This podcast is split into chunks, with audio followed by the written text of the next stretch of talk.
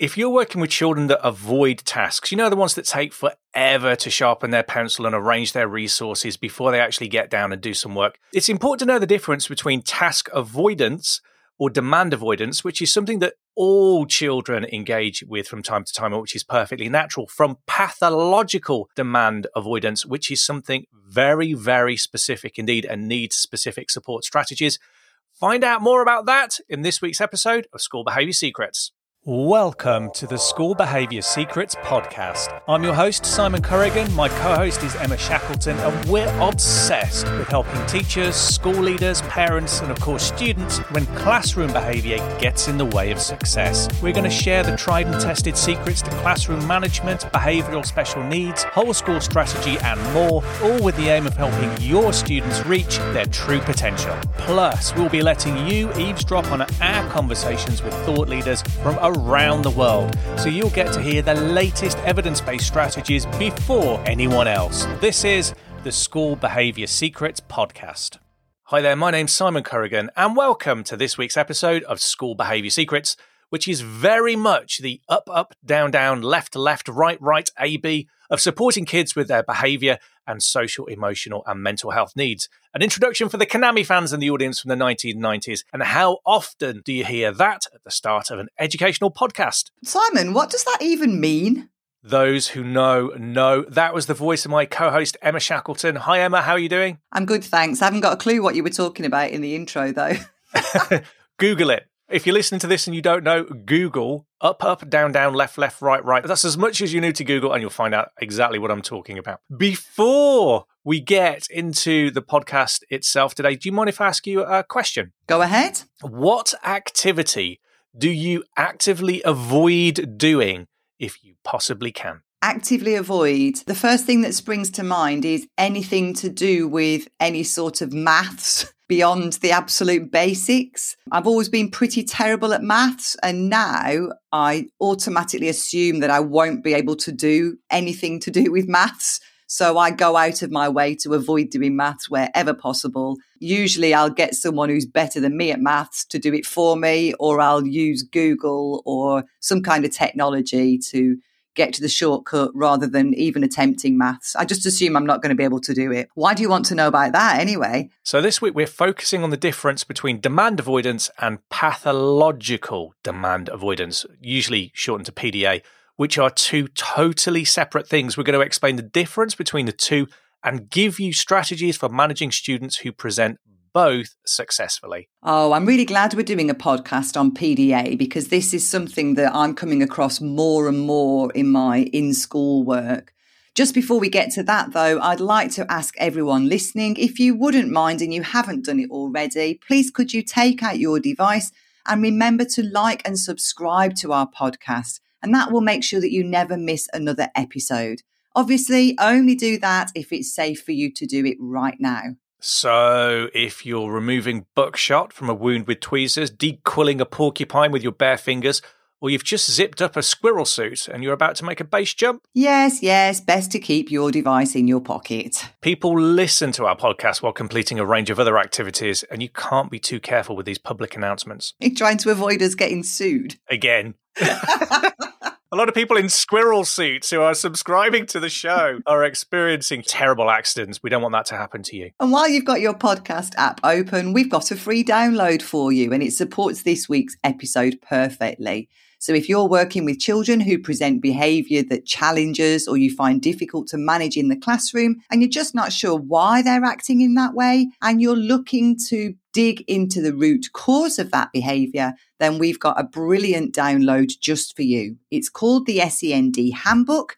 And the handbook will help you to link behaviors that you've seen in the classroom with possible underlying causes such as trauma, autism, and ADHD. The idea here isn't for teachers to try and make a diagnosis for that child. We're not qualified to do that.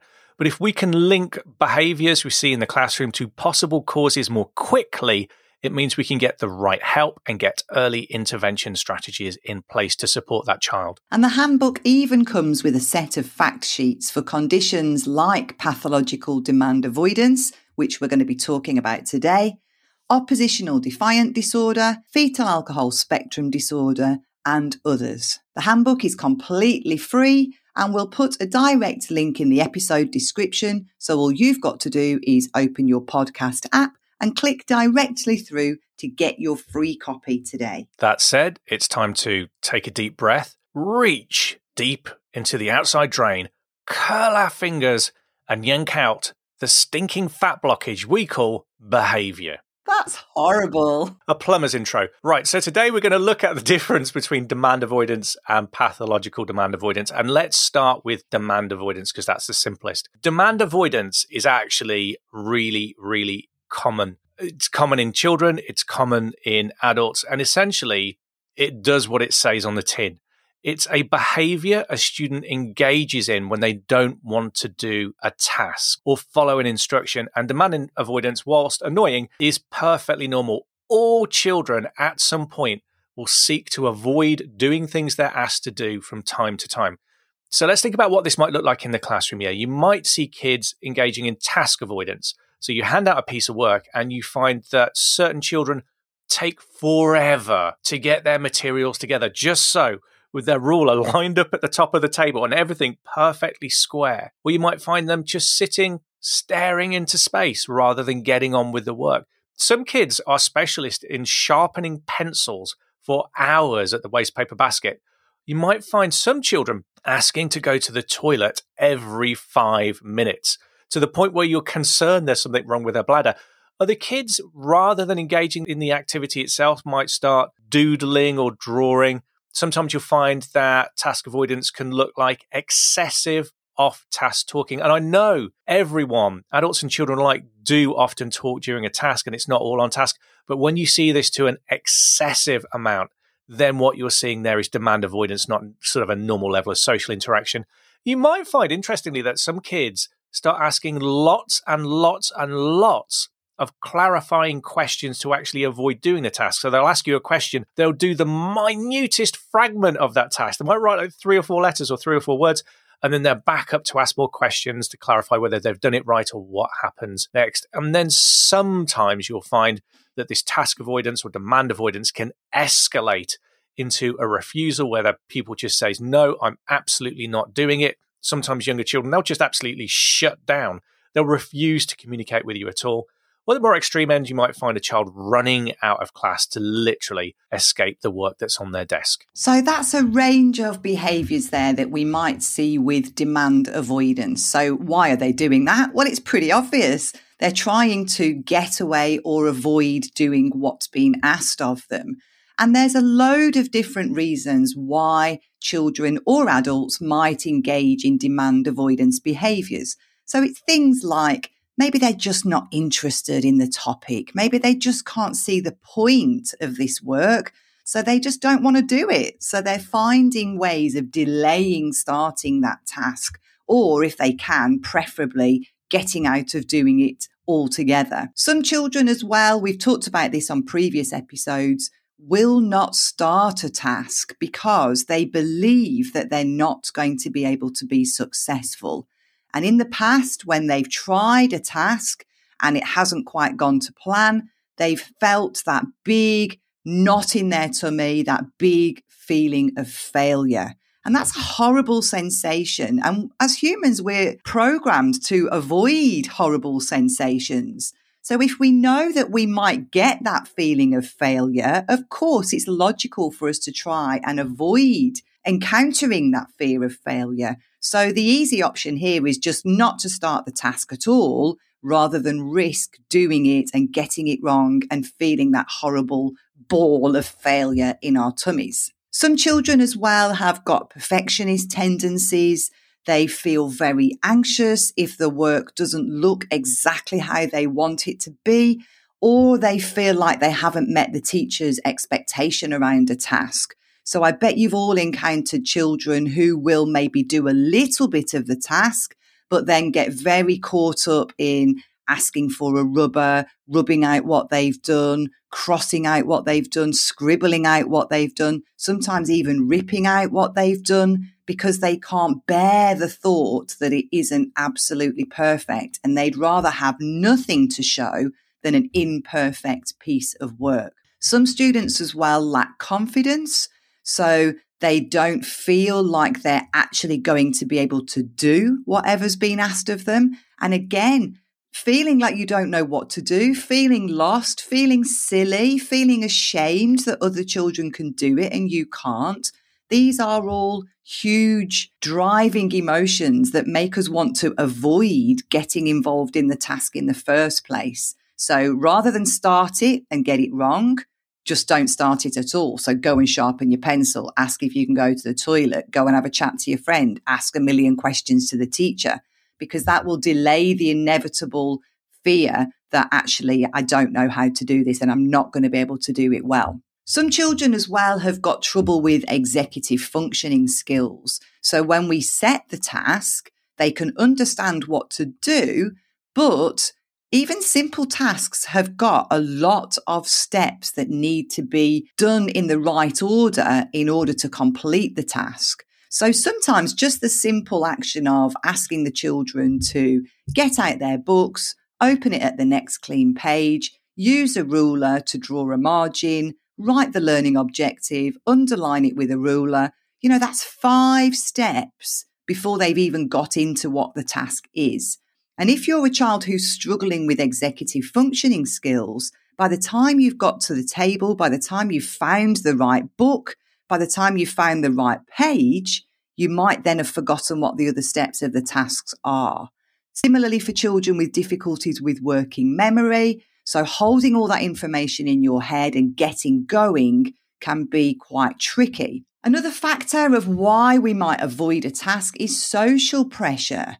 So sometimes, you know, children don't want to look like the goody goody in the class or they don't want to look like teacher's pet. If their friends are not getting straight on with the work, they don't want to be singled out as getting on if everybody else is not doing it. So they might be taking cues from their peers.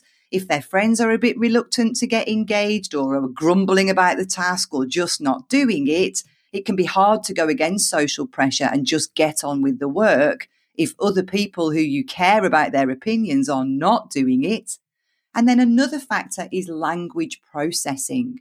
So some children in your class are not able to keep up with the rate of language and instructions, for example. So they're actually a little bit lost and they don't know what to do. And that can feel embarrassing. So again, they might be looking to their peers for cues, but there are many, many reasons why children are not just getting on with the task. There are lots of different things that might be affecting their ability to just go away and crack on with what you've asked them to do. And what we're going to have to do here really is connect the right strategy to the right underlying need.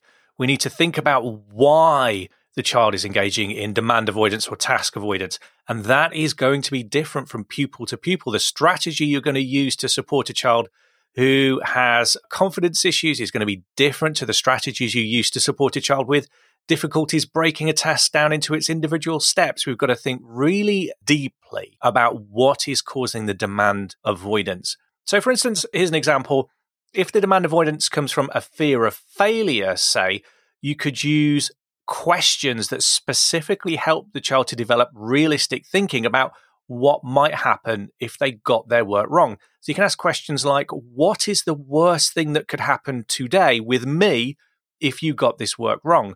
What happens to the other students when they get a question wrong in my class? What would you say to a friend who was worried about making a mistake? And if you did make a mistake, how would you cope on a scale of one to 10? In how much danger are you right now if you make a mistake with your work? When people make mistakes in my class, how have you seen me respond in the past? What are the consequences of not having a go in this situation? Because actually, task avoidance brings its own consequences, which might actually be worse than tackling the thing you're worried about itself. Talking about how in this class, you as the teacher care about the effort people put in rather than the outcomes they produce. So, comparing the examples of if someone finds this work hard, but they sit down and they get their head down and they work really, really hard and they produce half a page of work in their exercise book, then you're happy with that. But if someone finds this work easy and they slack off and produce half a page of work when they were capable of two or three, then you're not happy because in this class, what matters is the effort and so on. So, Demand avoidance can have a whole range of causes. It's entirely normal, but what we need to do is match the strategy for the child to the underlying cause. Ah, that really makes sense. So now what we're going to do is introduce pathological demand avoidance, known as PDA. So PDA is a very, very specific condition and it's a particular part of the autistic spectrum. But what's difficult about PDA is it presents very differently in terms of behaviors to what you might typically see with other autistic pupils. Now, of course, every autistic pupil is unique, just as every child is unique, but there are a range of behaviors associated with PDA that are specific to that condition. So, what you might see in the classroom is actually, to start with, at a lower level, similar to what we've already discussed, yeah? So, you might see task avoidance, procrastination, putting the task off, staring into space, lots of off topic talk, lots of preparing materials or wandering around the room looking at things. And interestingly, often with PDA kids, what you tend to see is a lot of social manipulation. So let's unpack what that means. It means to avoid the task, what the child will do is engage in lots of bargaining and negotiating with the adult. So they might talk about how much work they would like to complete as opposed to what the teacher set. They might say, Is it okay if I only do half of it or the first part? They need to do some different work because this work is too difficult. They might try and talk the teacher round to reducing the expectations, or they might make lots and lots of excuses. Their hand hurts, or this work isn't right for them, or it hasn't been explained very well, so they can't understand it. Once you get past that social manipulation, with most pupils, right, in a typical classroom, with most pupils you work with, if the adult adds pressure, then assuming there's no other underlying difficulties, most kids will then bottle down and think, oh, sir's upset with me, I better do the work. They start to realize that the situation is getting serious and that they may face consequences if they don't start getting on. With PDA pupils, the opposite is true. In that case, you're getting this social manipulation, you're getting this task avoidance. As an adult, then, the more pressure you add, as you increase the demands, what's interesting is you get more resistance, not less resistance. It's counterproductive with PDA pupils to pile on more demands and more pressure.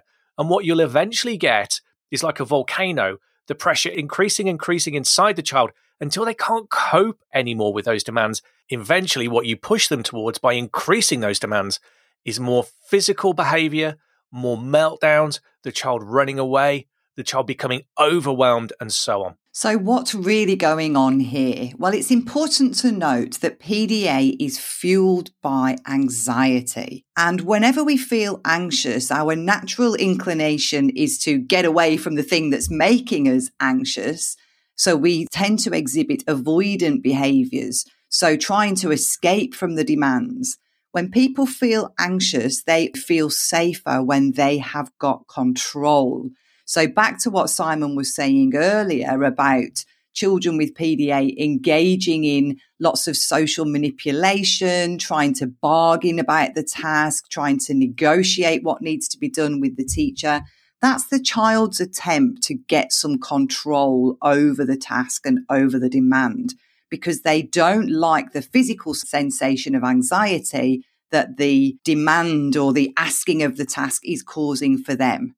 So remember, the aim isn't to seek control per se, like you might see with other students, but it's actually their attempt to get away from the feeling of anxiety. And the important point here is it's the demand itself and not the task that's important. So it's not to do with how hard the work is, how long the work is, how much the task is, how time consuming the task is going to be. It's not really about that. It's actually the fact that somebody else is exerting control over them.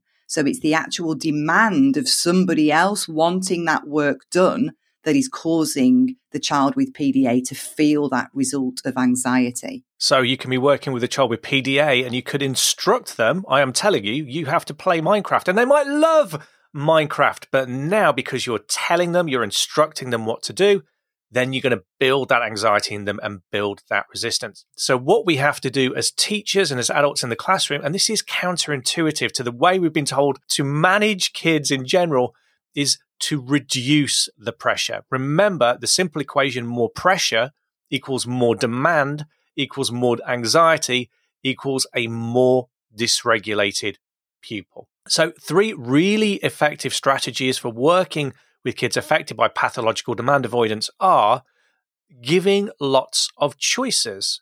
So, when a child's in the classroom and you give them a task, if they feel like they have some control over that task, that makes them feel less anxious and less heightened.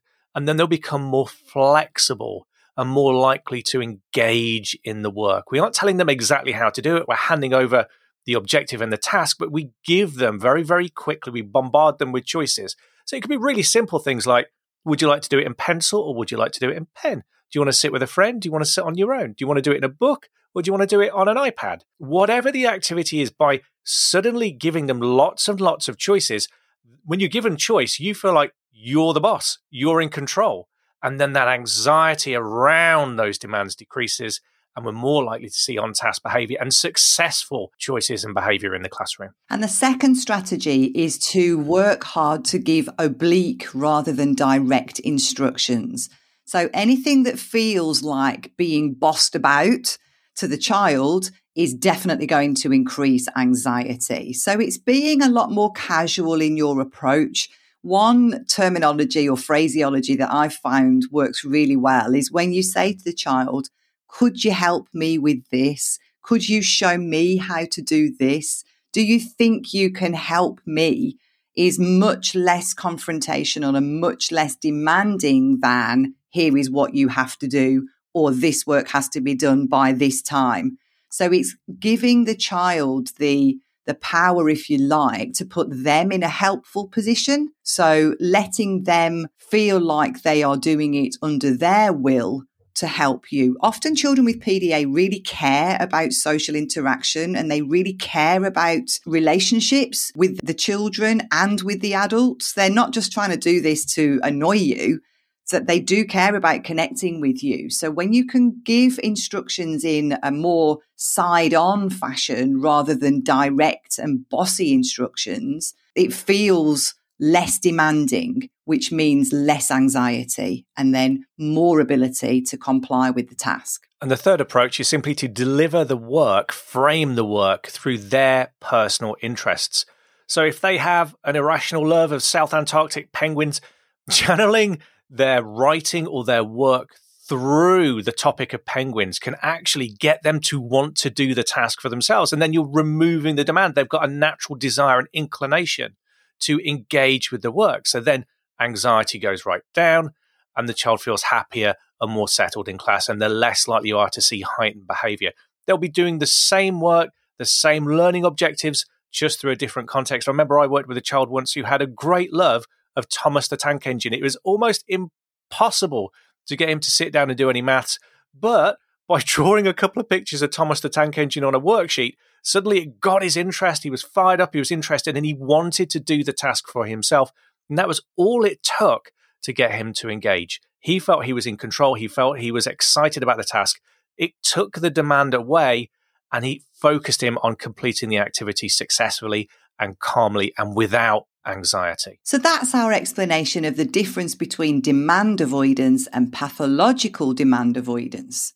Demand avoidance is something that you'd expect to see from time to time in many pupils, and it's got a range of underlying causes, whereas pathological demand avoidance is a very specific profile of autism, where the pupil experiences really high levels of anxiety around any demand placed upon them. And the task avoidance and controlling and negotiating behaviors are all about an attempt to cope with that feeling of anxiety. As ever, it's about knowing your own kids. All kids are different, all kids have different needs. No two children are the same. We've painted with some broad strokes about PDA, but there are differences from children to children. You need to think deeply about what's driving their behaviors and then connecting the child with the right support strategies because similar behaviors can have different driving factors in different children. So that's all we've got time for today. If you've enjoyed listening in or find the episode helpful or useful, remember to open up your podcast app and rate and review us. That'll take you less than 30 seconds and it really does help other teachers, school leaders, and parents find us because it prompts the podcasting algorithm gods to suggest our podcast into their feeds as well. It's a small thing, but it makes a big difference to us and it helps keep the podcast going and growing. And to celebrate leaving your review, why not get yourself a large cardboard box, cover it with silver foil and shoulder straps, and attach, you know, a couple of plastic cups to the bottom with the open ends of the cup facing downwards. Why, sir, you've made yourself a natty little jetpack. Now wear your futuristic artwork on your back, walk around the streets by your home, and the neighbours will believe you're part of the space program. You'll look quite the man or woman about town, and if you bend your knees from time to time and shout, To infinity! You'll even give them the impression that you're ready for takeoff at any moment. You'll find your social status goes through the roof. People will start asking you for Elon's signature, and only you and I will know your special secret. Well, the one about the jetpack, anyway. Okay, I think we'll leave it right there. Thank you for listening today. Have an excellent week, and we look forward to seeing you next time on School Behaviour Secrets. Bye for now. Bye.